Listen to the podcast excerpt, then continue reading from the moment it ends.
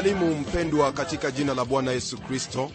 Naamini kwamba mungu ameendelea kuwa pamoja nawe na kwamba umeendelea kuziona baraka zake katika maisha yako.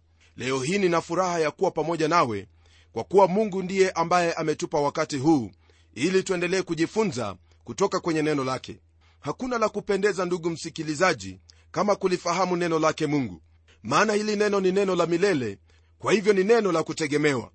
Msikilizaji kwenye kipindi kilichopita tuliona jinsi ambavyo wahitaji kujua neno lake mungu na unapojua neno lake mungu wale ambao ni walimu wa uongo hawataweza kukupotosha hata kidogo. Leo hii tuendelea na somo letu kutoka kwenye hiki kitabu cha ezekieli sura ya 14 hadi ile sura ya 16 aya ya 14 msikilizaji katika sura hii ya 14 mungu anaendelea kutoa sababu zilizomfanya aihukumu yerusalemu katika njia ile aliyoitumia. Hayo mambo aliyoyasema ni halali hata leo. Mungu huleta hukumu juu ya nchi. Kipengele cha kwanza ambacho twakutana nacho ni kuhusu utabiri juu ya wazee waliokuwa wakiabudu sanamu. Katika aya hii ezekieli anawaita wakuu wa israeli ili watubu. Habari hizi za toba msikilizaji ni habari ambazo zapatikana kwenye agano zote mbili yani agano la kale na agano jipya. Mungu anawahubiri watu au kuwanenea waweze kutubu hasa wale ambao wanakiri kwamba ni watu wake. Ujumbe wa ezekieli ni huu hapa tubuni mrudieni mungu. Kwenye aya ya kwanza neno la bwana lasema hivi ndipo baadhi ya wazee wa israeli wakanijia wakaketi mbele yangu. Msikilizaji wazee hao walikwenda kwake ezekieli na wakajifanya kwamba wanataka kumsikiliza nabii huyo. Ni kama wale watu wanaokwenda kanisani huku wakibeba biblia kubwa sana na kujifanya kwamba wanapenda kumtafuta na kumtumikia mungu katika hali ya juu sana. Lakini hebu tuangalie mungu atanena nao nini kwenye aya ya pili na ya tatu. Neno latuambia hivi. Ndipo neno la bwana likanijia kusema mwanadamu watu hao wametwaa vinyago vyao na kuvitia mioyoni mwao nao wameweka kwazo la uovu wao mbele ya nyuso zao. Je ni laiki yangu niulizwe na wao katika neno lolote maandiko haya ambayo tumeyasoma ndugu msikilizaji yaonyesha jinsi ambavyo watu hawa walivyokuwa katika mioyo yao. Ijapokuwa walikuwa wamekwenda kwake ezekieli wao hawakutaka hata kidogo kusikia ujumbe wake. Naam watu hao walikuwa ni wanafiki watu ambao walikuwa ni wabaya mno. Ni kama vile siku hii ya leo kuna wale watu huenda kanisani hubeba biblia kubwa na kuonekana kana kwamba wao ndio wa kiroho kwelikweli lakini katika tabia zao na katika yote wanayoyatenda wapata kwamba wao ni wanafiki watu ambao wanamchukiza mungu kwa matendo yao. Wazee hawa walikuwa ni watu sampuli hiyo.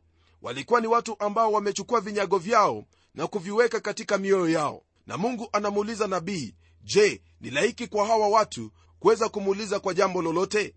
Jambo hili laonyesha kwamba msikilizaji iwapo mtu ni mnafiki mtu ambaye anajifanya kwamba yeye ni kitu fulani au anasema maneno tofauti na kutenda vitendo tofauti huyo mtu hana haki ya kuja mbele zake mungu na kumuuliza kwa neno lolote lile.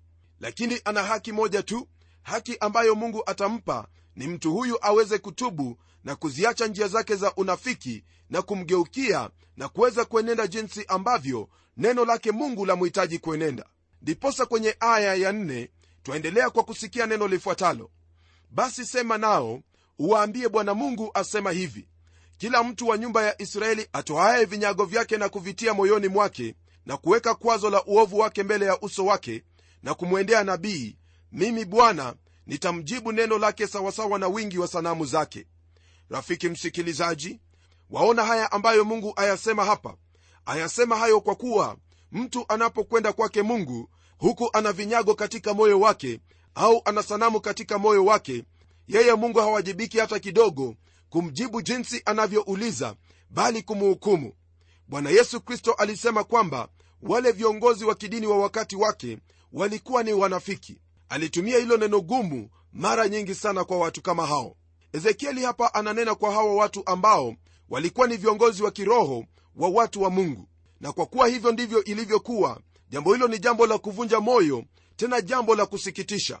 Naam kwa sababu hiyo mungu atawahukumu. Mungu siku zote ndugu msikilizaji atahukumu yeyote yule ambaye ni mnafiki. Naamini kwamba wakati wowote ambapo kanisa au mtu binafsi anaacha njia ya kweli mungu atamhukumu. Tunapogeukia aya ya sita, neno hili la mungu latuambia hivi. Kwa sababu hiyo uwaambie nyumba ya israeli hivi. Bwana mungu asema hivi rudini ninyi mkageuke na kuviacha vinyago vyenu mkageuze nyuso zenu zisielekee machukizo yenu yote.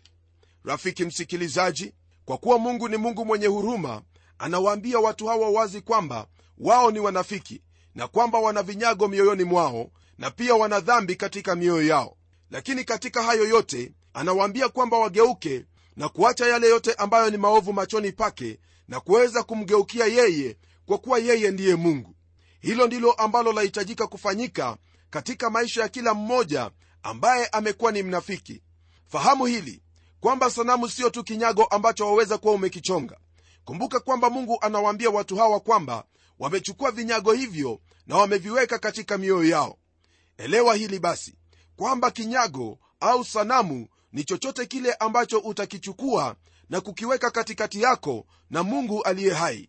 Hiyo yaweza kuwa jambo lolote lile yaweza kuwa dini yako kazi yako watoto wako au lolote lile ambalo umelipa nafasi kama hiyo. Na mambo kama hayo ndiyo ambayo mungu atakuhukumu kwayo. Lakini kwenye aya hii twaona kwamba mungu anawaambia kwamba iwapo wanataka kurudi kwake ni lazima watubu kwanza. Iwapo ndugu msikilizaji wataka kurudi kwake mungu ni lazima utubu na kuacha vitu ambavyo umevidhamini zaidi ya kudhamini neno lake mungu nawe utapata nafasi ya kuwa na ushirika tena na bwana mungu wako. Hakuna njia nyingine yoyote ile ambayo waweza kuwa na ushirika na mungu isipokuwa njia hiyo ya kutubu na kumgeukia. Tunapogeukia aya ile ya 12 na 13 twapata hakikisho kwamba yerusalemu itaharibiwa. Manabii wa uongo ndugu yangu walikuwa bado wakienda hapa na pale humo nchini wakiwaambia watu kwamba yerusalemu haitaharibiwa kwa sababu ni mji wa bwana na anaupenda. Na wakiongezea kwa kusema kwamba yeye mungu alisema kwamba jicho lake liko juu ya mji huo. Wao walikuwa wanataja misitari mingi tu ya maandiko. Na hilo ni jambo ambalo hata siku za leo twaona watu wakitaja misitari nyingi ya maandiko lakini si kwa usawa bali ni kwa hali ambayo yaonyesha waziwazi kwamba watu hawa hutaja yale maandiko kwa ajili ya tamaa zao wenyewe. Haya ndiyo ambayo hawa manabii wa uongo waliokuwa wakifanya. Nam siku hizi ni rahisi sana kutaja aya moja au mbili wakati wa kufundisha mafundisho yasiyo ya kweli. Lakini jambo ambalo watakiwa kufanya msikilizaji unapokaa kwenye mkutano wowote ule ni lazima uiangalie picha kamili ili uweze kuuona ule mstari ni yapi ambayo yalitokea kwanza kabla ya aya hiyo kufikiwa na ni yapi ambayo yatatukia baada ya aya hiyo. Msikilizaji ukifanya hivyo hautakubaliana na kila aina ya mafundisho. Utajua yale ambayo ni ya kweli na yale ambayo si ya kweli utayatenga mbali nawe. Hawa manabii walikuwa wamemkosea mungu naye mungu anasema wazi kwamba yerusalemu itahukumiwa. Hebu tutazame aya hiyo ya 12 na 13 neno lasema hivi. Neno la bwana likanijia kusema mwanadamu nchi itakapofanya dhambi na kuniasi kwa kukosa nikaunyosha mkono wangu juu yake na kulivunja tegemeo la chakula chake na kuipeleka njaa na kukatilia mbali mwanadamu na mnyama. Mungu anamwambia ezekieli kwamba iwapo mji ni mji wenye kuasi ambao umeendelea katika uasi dhidi yake na kisha yeye amewapa fursa ya kumrudia na wakose kumrudia mungu kwa vyovyote vile atauhukumu mji huo. Pamoja na hiyo ni vyema ufahamu kwamba wakati wote ambao mungu amekupa kuishi yeye amekupa nafasi ya kutubu kusudi umrudie. La sivyo rafiki yangu basi hakikishiwa hukumu ya mungu. Kwenye aya ya 14 hivi ndivyo ambavyo anaendelea kutwambia. Wajapokuwa watu hawa watatu nuhu na danieli na ayubu kuwamo ndani yake wangejiokoa nafsi zao wenyewe tu kwa haki yao asema bwana mungu. Msikilizaji watu hawa ambao wametajiwa kwenye sehemu hii ni watu ambao wewe wafahamu kwamba walikuwa ni watu wanyofu watu wenye haki kweli kweli. Hiyo ni kumaanisha kwamba hata kama nuhu angekuwepo miongoni mwa watu wa yerusalemu watu hawa hawangelimsikiza kama vile watu wa wakati wa nuhu hawangelimsikiza. Msikilizaji jambo hili ni jambo ambalo ni la kuhuzunisha jambo ambalo twafaa kujitahadhari kwalo. Pia kuna jambo la kushangaza kwamba nebukadreza alimsikiliza danieli lakini watu wa mungu wenyewe hawakulisikia neno lake mungu wakati ambapo ezekieli pamoja na manabii wengine walinena pamoja nao. Ndugu msikilizaji jambo hili ni jambo ambalo wafaa kulifikiria na kuliwazua na kulitafakari. Kwa kuwa haya ni kuambiayo ni maneno yenye uhakika na yatatimia kwa wakati wake. Kwenye aya ya 17 twaendelea kupata maneno yafuatayo au nikileta upanga juu ya nchi ile na kusema upanga pita kati ya nchi hii hata nikawakatilia nchi hiyo wanadamu na wanyama. Msikilizaji mungu anaendelea kusema kwamba yeye ananuia kuuleta upanga juu ya nchi. Atamruhusu nebukadreza mfalme wa wakaldayo kuingia katika nchi hiyo na ataharibu nchi hiyo. Kwenye aya ya 20 neno lake mungu latuambia hivi. Wajapokuwamo ndani yake nuhu na danieli na ayubu kama mimi niishivyo asema bwana mungu hawataokoa wana wala binti watajiokoa nafsi zao tu kwa haki yao. Msikilizaji kwa hakika kile ambacho kitapata mji huu yani yerusalemu kitakuwa ni kibaya mno. Maana mungu anasema kwamba hata kama nuhu angekuwepo hangeweza kuokoa jamii yake bali angeokoa nafsi yake kwa sababu ya haki yake. Na unapomwangalia danieli danieli aliokoa tawala kadhaa lakini kama angelikwepo kwenye mji huo wa yerusalemu hangeliweza kumsaidia yeyote yule. Hiyo ndiyo sababu ndugu msikilizaji mungu alimtoa danieli toka yerusalemu. Watu wa mungu hawangelimsikia lakini huyo mfalme mpagani wa babeli alimsikiliza danieli na hata kumfanya awe waziri mkuu. Je ndugu msikilizaji ni katika makanisa mangapi leo hii ambapo watu wana utayari wa kusikia neno lake mungu nafikiri kwamba siyo makanisa mengi na hiyo ndiyo sababu ya yeye kuruhusu kuwepo na saa kama hii kusudi neno hili likufikia kwa chombo hiki. Rafiki msikilizaji iwapo wale watu ambao wanakaa makanisani hawawezi kulipokea neno lake mungu au kulisikiliza yeye atawafikia wale walioko mbali nao watapokea neno hilo. Danieli hangeweza kufanya lolote jema yerusalemu lakini yeye alipofika kule babeli alifanyika kuwa mtu wa kuheshimiwa na huko yule mfalme wa kipagani alimsikia. Tunapogeukia kwenye sura ya 15 twapata yale maono ambayo ezekieli aliyoyaona kuhusu mzabibu. Sura hii ya 15 ni mfano wa mzabibu ambao haukuzaa matunda. Mzabibu kwenye biblia unatumika kama mfano wa nchi ya israeli. Katika kile kitabu cha nabii isaya sura ya tano twapata ule mzabibu ambao unafananishwa na nyumba ya israeli kila wakati ambapo mfano huu unatumiwa mungu anazungumzia habari za taifa la israeli. Kwenye aya ya kwanza hadi nne neno lake bwana lasema hivi. Neno la bwana likanijia kusema mwanadamu mzabibu una sifa gani kuliko mti mwingine au tawi la mzabibu lililokuwa kati ya miti ya msituni? Je mti wake waweza kutwaliwa ili kufanya kazi yoyote? Watu waweza kufanya chango kwa huo ili kutundika chombo chochote? Tazama watupwa motoni kwa kuni moto umeziteketeza ncha zake zote mbili nao umeteketea katikati. Je wafaa kwa kazi yoyote? Kwenye maandiko haya ambayo tumeyasoma kwenye sura hii ya 15 mungu anauliza haja ya mzabibu ni nini? Msikilizaji bwana yesu kristo pia alitumia mzabibu kama picha ya walioamini siku hizi. Kwenye kile kitabu cha yohana sura ya 15 alisema hivyo na akaongeza kwamba israeli si mzabibu tena bali yeye ndiye mzabibu wa kweli. Hapa yesu hakuwa anazungumza juu ya uokovu kwa hiyo haja ya mzabibu ni ipi? Mzabibu huzaa matunda tu hauna kazi nyingine.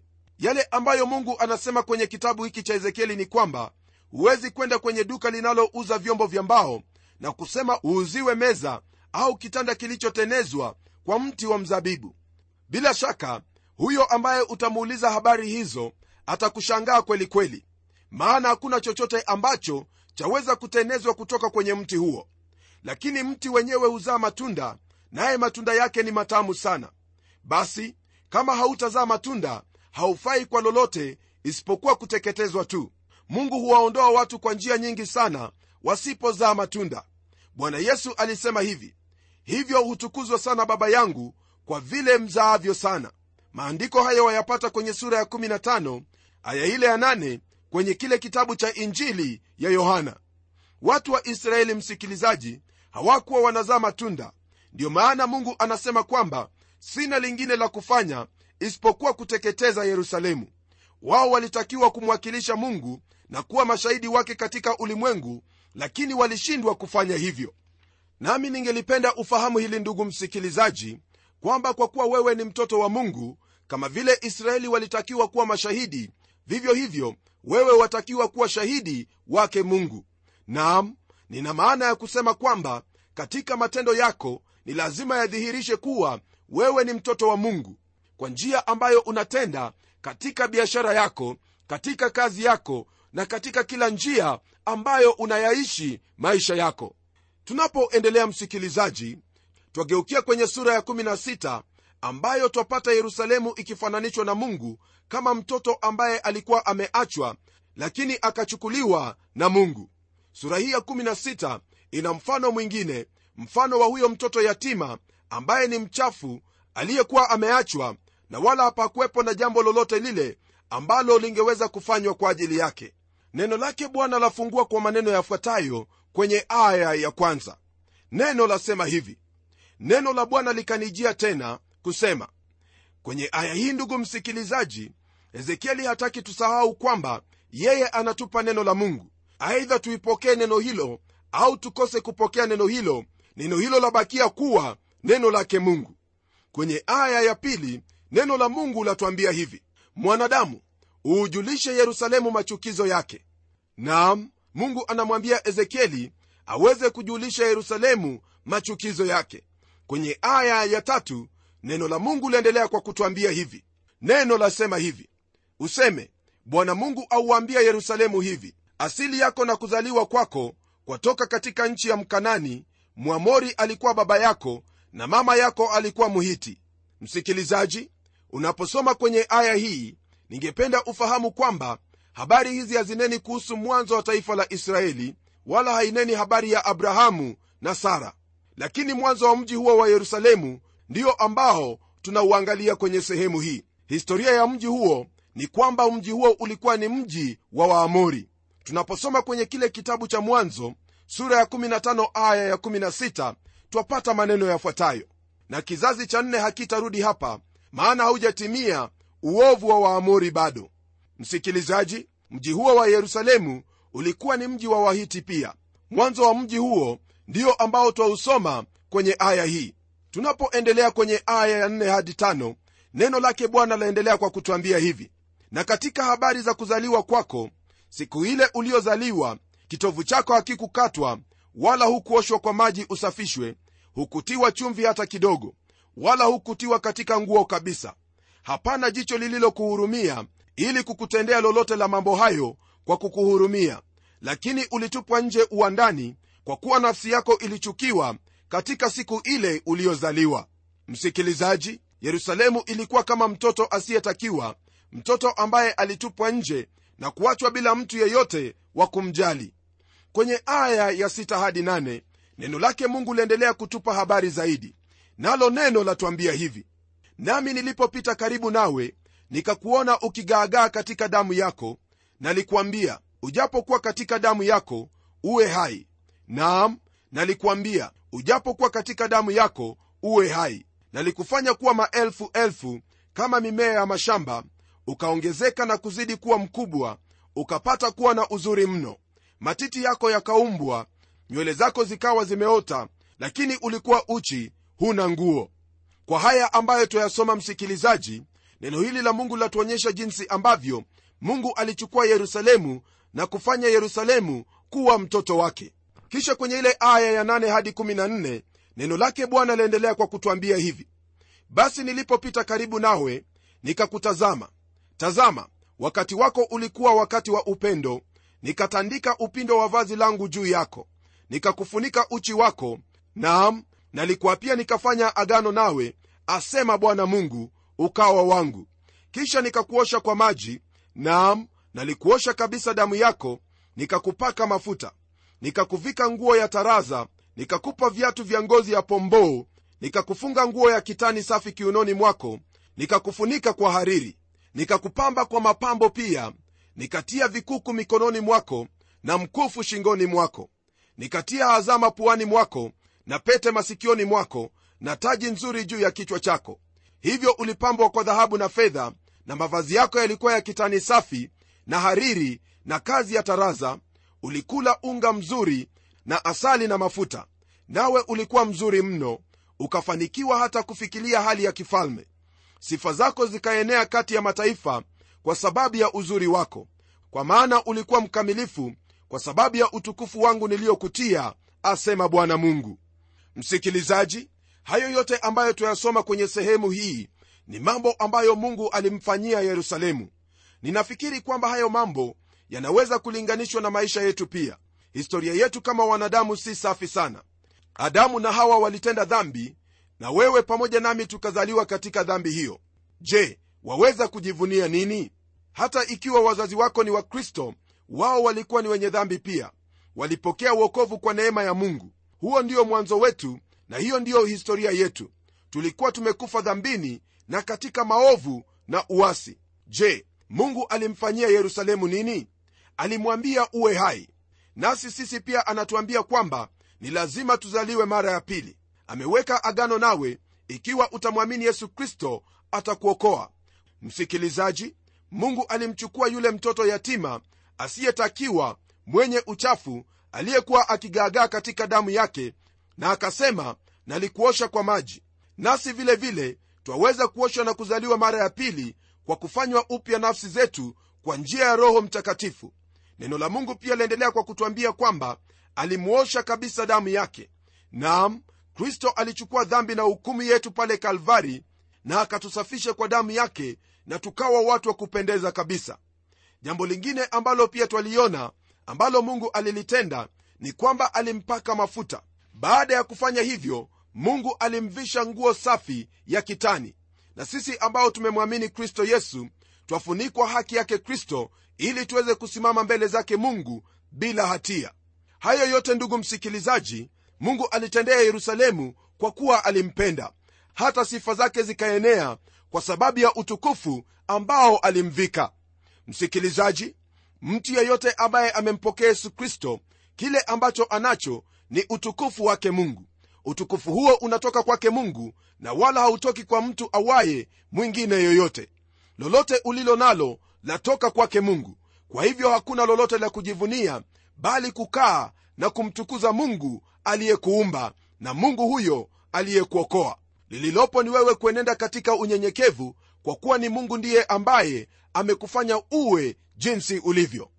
Msikilizaji utakapofahamu hilo na kuenenda kwa jinsi hiyo wewe utakuwa ni mbarikiwa na utaishi kwa kumpendeza mungu kama vile mungu anavyotaka hebu tuombe pamoja.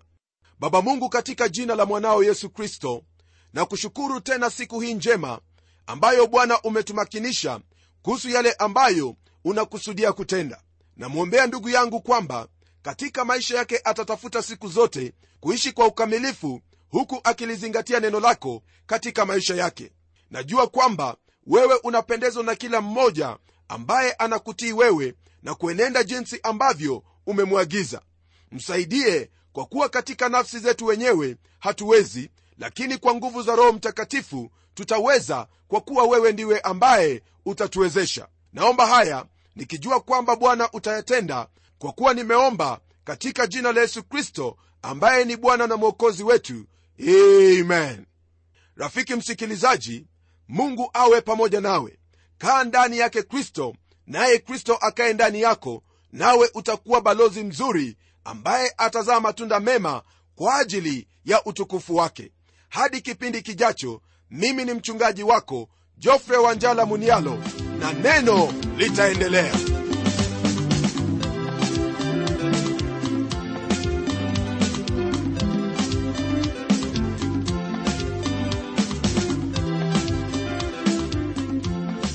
Asante sana msikilizaji wangu kwa kuwa pamoja nasi na iwapo una jambo la kutuelezea au ungependa kuwasiliana nasi na utueleze jinsi unavyobarikiwa tafadhali tuandikie barua kupitia anwani ifuatayo. Andika kwa mtayarishi kipindi cha neno transworld radio. Sanduku la posta ni 21514 nairobi kenya. Nimesema sanduku la posta ni 21514 nairobi kenya pia waweza kuwasiliana nasi kupitia anwani yangu ya email ambayo ni pomodo at twr co ke na hadi wakati mwingine ndimi mtayarishi wa kipindi hiki pamela omodo nikikwaga nikisema barikiwa na neno litaendelea